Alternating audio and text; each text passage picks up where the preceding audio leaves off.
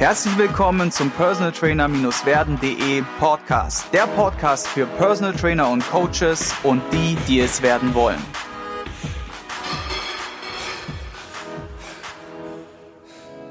Heute zu Gast in der Sendung habe ich Marcel Doll. Marcel ist Personal Trainer aus Offenburg, hat zahlreiche Fitnessbücher rausgebracht, ist also als Autor tätig, ist außerdem Experte für Schlingentraining und haben gemeinsam haben wir euch heute zwei tolle Themenschwerpunkte mitgebracht, nämlich einmal Schlingentraining kritisch beleuchtet. Nämlich auch hier gibt es viel zu erzählen und natürlich auch viel, was in der Fitnessbranche so passiert. Und zum anderen, wie du im Grunde als Personal Trainer deine Tätigkeit als Autor verknüpfen kannst mit dem Personal Training, was es dir bringt, vielleicht äh, als Autor durchzustarten und wie man das Ganze in der Praxis dann umsetzt. Und ich sage herzlich willkommen, Marcel, in der Sendung. Hallo, Sigi, grüß dich. Vielen Dank für die Einladung zu diesem Podcast. Ja, danke.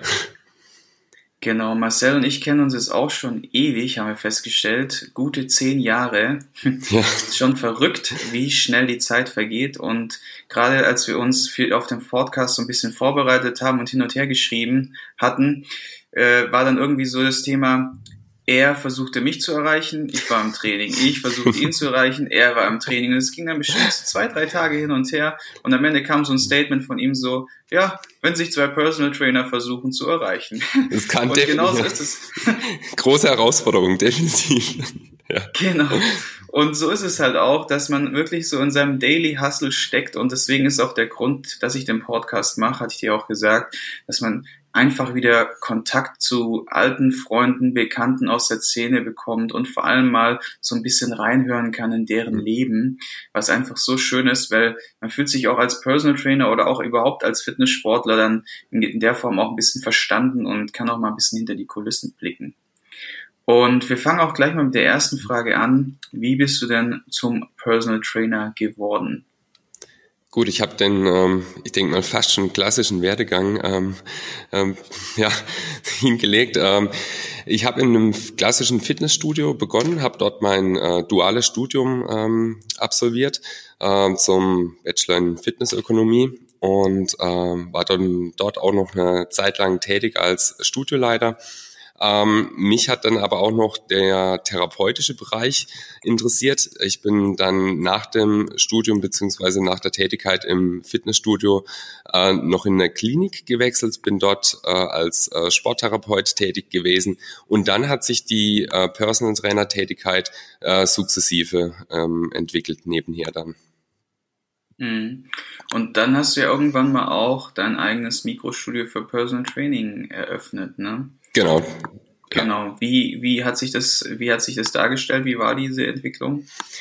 Ja, ich habe das neben der Arbeit als Sporttherapeut im Prinzip ähm, hochgezogen, bis ich dann genau zu dem Punkt eben kam, ähm, dass der Spagat eigentlich nicht mehr machbar war. Und so musste ich dann diesen Schritt in die komplette Selbstständigkeit wagen, ähm, bereue es aber bis zum jetzigen Zeitpunkt noch nicht.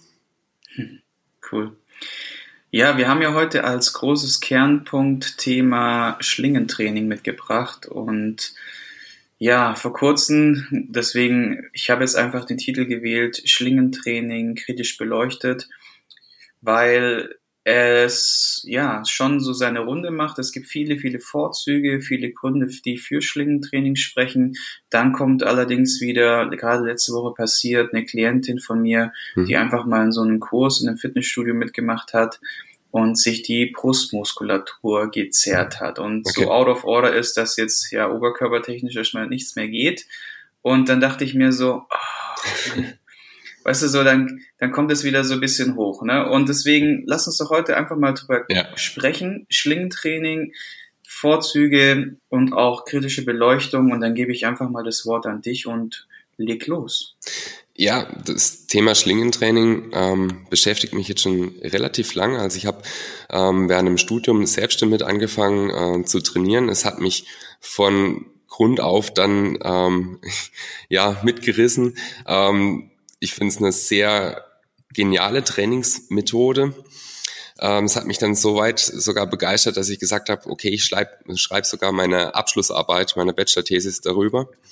Ähm, damit habe ich mich dann nochmal intensiver, auch so ein bisschen wissenschaftlich, ein bisschen fundierter noch damit beschäftigt. Und ähm, daraus hat sich dann auch mein erstes Buch entwickelt, das ultimative Schlingetraining, das im Riva Verlag erschienen ist. Das ist jetzt auch schon ja seit 2014 auf dem Markt. Wahnsinnig, wie die Zeit vergangen ist. Und mhm. ähm, das ist aber genau ein Grund, warum mich das Schlingentraining so begeistert. Selbst jetzt nach dieser langen Zeit man lernt da nie aus, man kann immer wieder Neues entdecken, es lässt so viele Möglichkeiten ähm, zu, das ist eigentlich genau das, was das Schlingentraining ausmacht. Ja, und wenn man jetzt auf diesen Punkt, du hast ja auch äh, mit unter als Themenpunkt genannt, diese neuromuskuläre Geschichte, vielleicht, dass ja. du da einfach mal in einfachen Worten drauf eingehst, was da so die Punkte sind. Ja. Und ähm, dass es im Grunde jeder versteht halt auch. Ne? Ja, ähm, während dem Studium hat man eigentlich so gar nicht wirklich was über das neuromuskuläre System ähm, erfahren. Ähm, da bin ich dann tatsächlich erst durch das Schlingentraining draufgekommen und eigentlich auch erst in den letzten zwei, drei Jahren, ähm, als ich da noch mal ein bisschen tiefer eingestiegen bin, auch als Ausbilder in dem Bereich, dass man sich nicht nur auf das muskuloskeletale System konzentriert, sondern auch ähm, den, die Ansteuerung, also vom Gehirn zur Muskulatur, immer im Hinterkopf behält. Und dafür steht auch das Schlingentraining ähm, weil ich sehr, sehr viel Input in die Muskulatur gebe. Ich trainiere mit den Schlingen immer im instabilen ähm, Milieu. Dadurch eben, dass die, klar, die, die Schlingen sind von Grund auf natürlich instabil. Es ist alles sehr wackelig. Ich muss selbst diese Stabilisationsarbeit aufbringen. Das Training findet immer im dreidimensionalen Raum statt.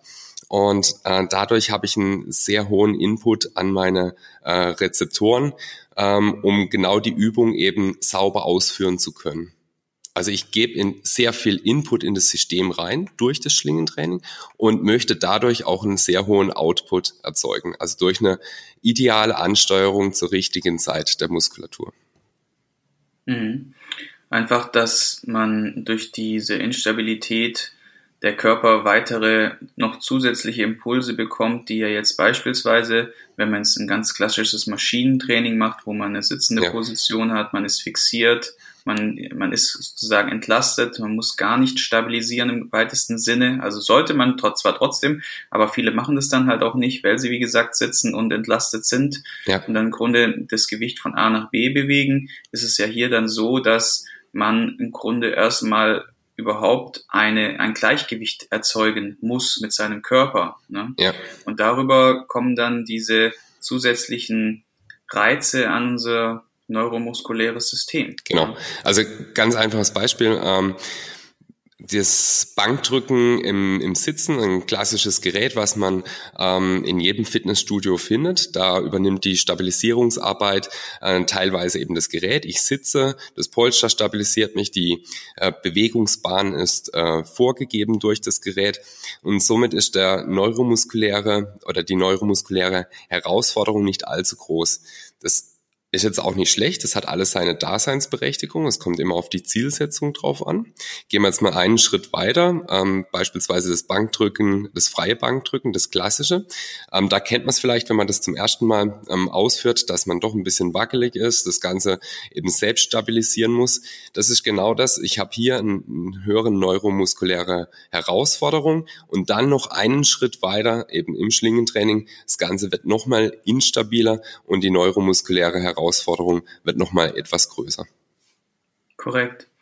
Und da birgt sich ja auch dann für mich jetzt persönlich die größte Gefahr, weil dann direkt mit fortgeschrittenen Übungen oftmals die Leute dann im Beginner-Modus, wo sie noch nicht mal aus der Maschine raus sind und nicht mal als Zwischenstufe das Bankdrücken, wenn wir jetzt beim Beispiel bleiben, gemacht haben, ja. dann direkt in die Schlingen gepackt werden und dort im Grunde schon eine freie Form der Liegestütze oder irgendwie eine andere Übung machen.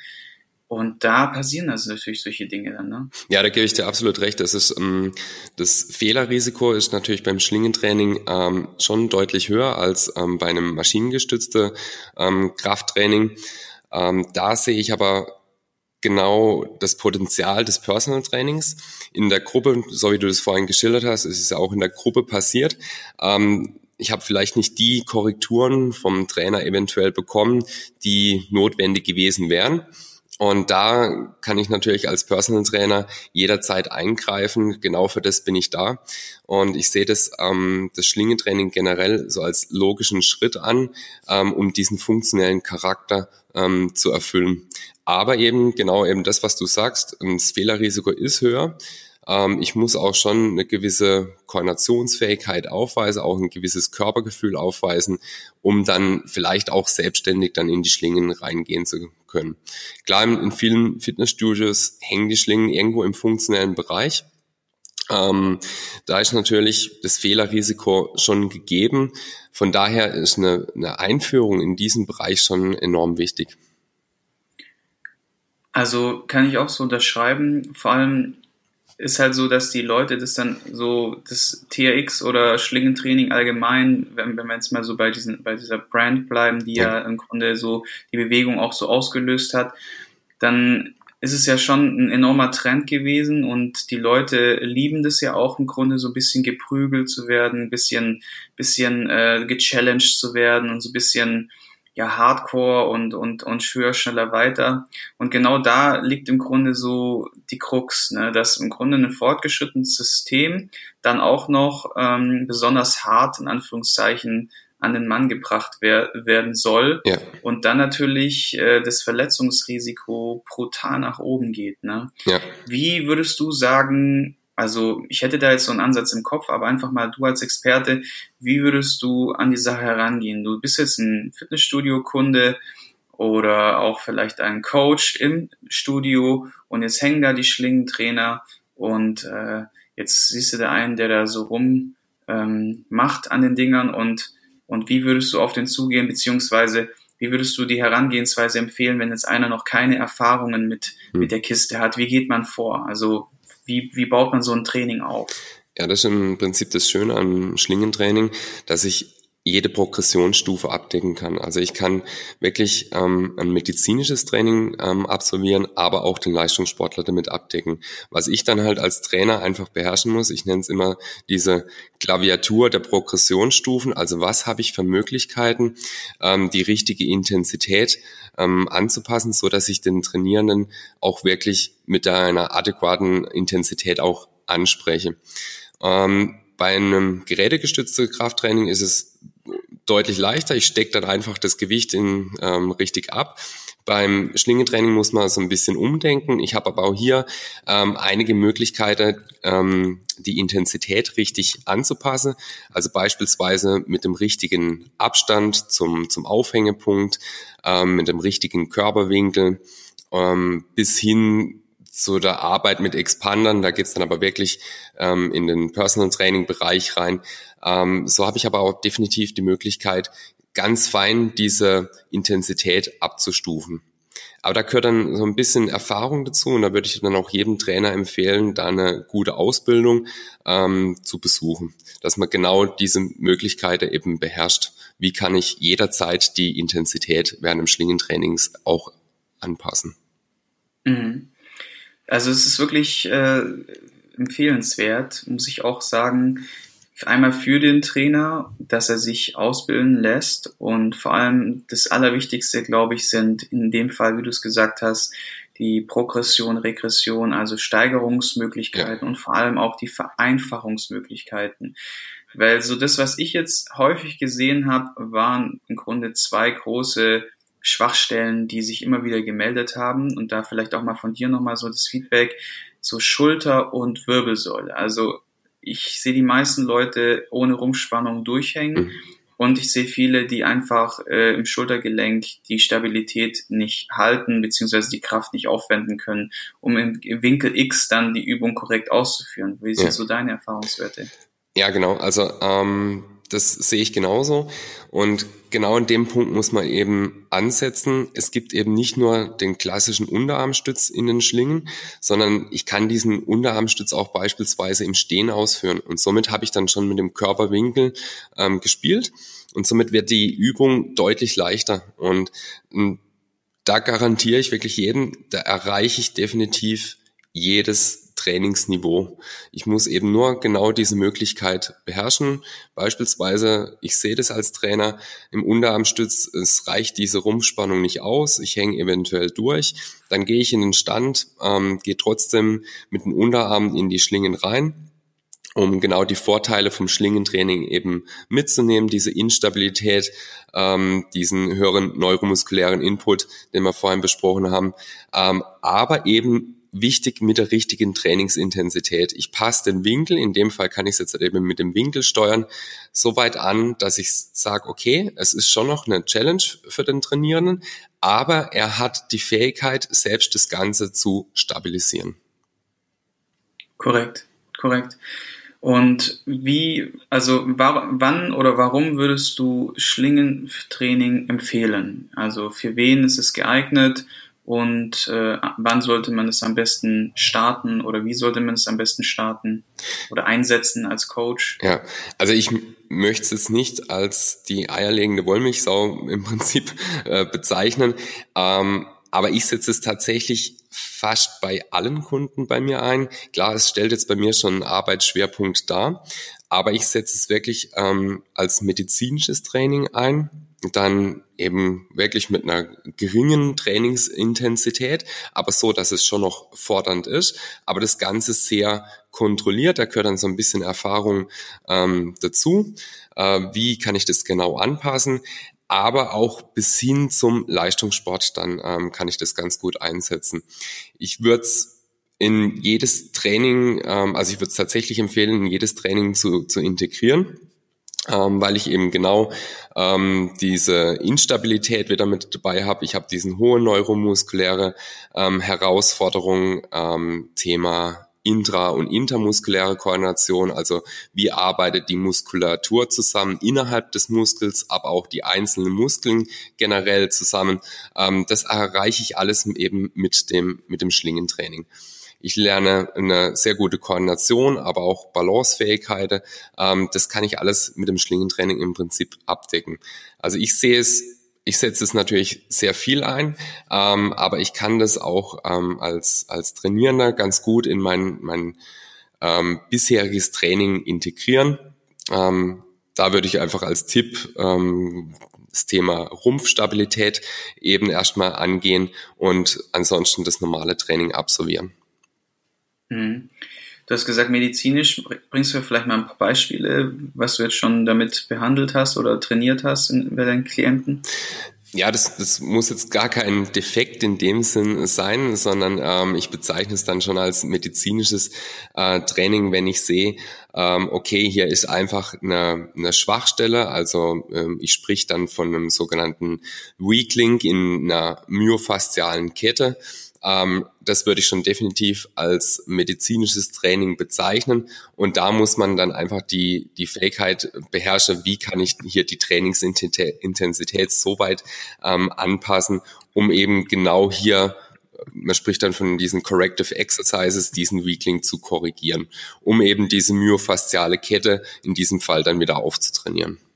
Okay, mal runtergebrochen in einfachen Worten, was, dass es jeder versteht. Ja, ähm, Beispielsweise, ich bin in der Seitlage und äh, so wie du es vorhin gesagt hast, ich habe nicht genügend Rumpfstabilität, um diese Position sauber einnehmen zu können.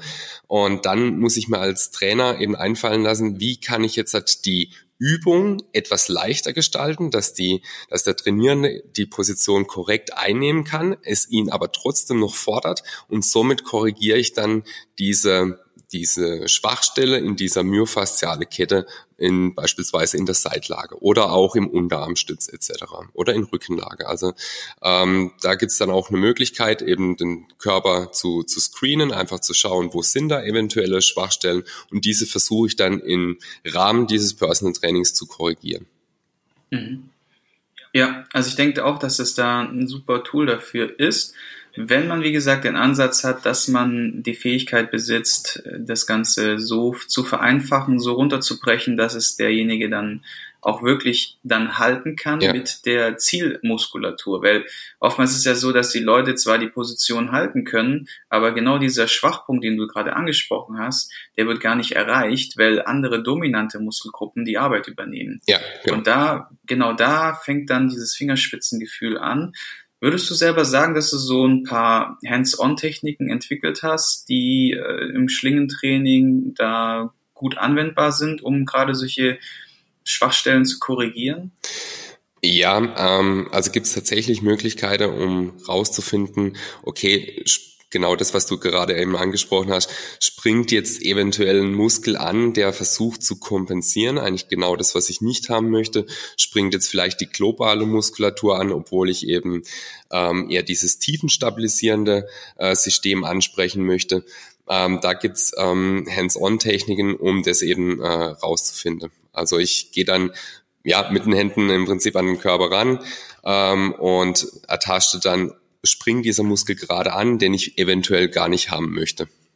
Ja, ähm, kurze Frage. Ich versuche immer für meine Zuhörer etwas rauszuholen oder denen irgendwie einen Mehrwert zu bieten. Wärst du denn bereit? Ich bin ja mit, mit den meisten Podcast Interviewgästen mache ich ja nach der Sendung noch ein paar Hands-on-Techniken, also nehme ich noch ein paar Hands-on-Techniken auf, die in meinen Kurs reinkommen. Ich habe da so einen Kurs entwickelt für Hands-on-Techniken, und äh, würdest du dich da bereitstellen als kleines Add-on, dass wir mal so drei, vier, fünf wichtigsten, sagen wir mal, Korrekturen mal zusammen aufnehmen und den Usern hier, den Zuhörern kostenlos zur Verfügung stellen? Klar, das können wir gerne machen. Ja, ich denke, da sind bewegte Bilder äh, fast noch besser. Ja.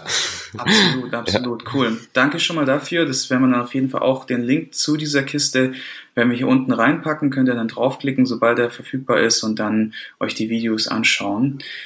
Cool. Mm, wir sind jetzt auch so langsam Richtung Endstufe. Jetzt nochmal die Frage kritischer Ansatz. Wann würdest du Schlingentraining auf gar keinen Fall empfehlen, beziehungsweise und unter welchen Voraussetzungen würdest du es dann doch äh, zulassen oder sagen, ähm, kann man schon machen? Oder gibt es eine Möglichkeit oder, oder einen Fall, wo du sagst, da will ich auf keinen Fall mit Schlingentraining arbeiten? Du hast jetzt auch ein paar Jahre auf dem Buckel Erfahrungswerte gesammelt. Gibt es da irgendwie Fälle? Ja, so, so pauschal auf gar keinen Fall mit, mit Schlingentraining arbeiten. Ähm, ganz schwierig. Ähm, also tatsächlich, ich habe unter meinen Kunden jetzt muss ich doch ein bisschen nach, nachdenken, ja, unter meinen Kunden tatsächlich niemand, der gar nicht an den Schlingen ähm, trainiert. Das, das Einzigste, ähm, was bisschen kritisch sein kann, wenn ähm, wirklich sehr starkes Übergewicht vorliegt, dann ähm, kann es teilweise in den Schlingen schwierig werden. Aber auch hier gibt es Möglichkeit, äh, in der stehenden Position einiges ähm, zu absolvieren. Also auch hier gibt es wieder ähm, Trainingsmöglichkeiten, um auch hier die Person zu erreichen. Also von daher pauschal zu sagen, äh, Schlingentraining auf gar keinen Fall, ähm, würde ich jetzt halt nicht. Hm. Ja, sehe ich prinzipiell auch so. Ich denke, es ist immer von Fall zu Fall dann halt zu entscheiden, welche Struktur man eher entlastet oder wo man im Grunde das Ganze dann, wie wir es schon besprochen haben, ein bisschen vereinfacht, um es dann doch zu realisieren. Da ist halt, wie gesagt, so ein bisschen Erfahrung und Fingerspitzengefühl angesagt. Und ähm, ja, das ist auf jeden Fall mal wertvoller Input, den du da mitgegeben hast oder rausgegeben hast. Ich sage schon mal vielen Dank dafür. Und wir kommen jetzt auch dann zu einer ja, entscheidenden Frage auch, nämlich was dein größter Fehler als Unternehmer oder Coach war, die wir dann in Folge zwei klären. Und genauso werden wir klären, welche Vorteile es vielleicht bietet, eine Autorentätigkeit als Personal Trainer zu haben, ob sich das verknüpfen lässt, wie gut sich das verknüpfen lässt und wie man da überhaupt vorgeht, wenn man das vielleicht auch mal vorhaben sollte. Und deswegen, das ist jetzt der Pitch, den ich gemacht habe, der kleine Spannungsbogen. Ich sage schon mal vielen Dank für deine Zeit in der ersten Folge. Sehr gerne. Und wir sehen uns dann in Folge zwei. Gut, freue mich drauf. Ich hoffe, du konntest ein paar wertvolle Impulse für dich mitnehmen wenn du diesen Podcast informativ findest, dann abonniere ihn doch einfach für weitere spannende Folgen. Und vergiss nie, die wichtigsten drei Buchstaben im Leben sind T-U-N.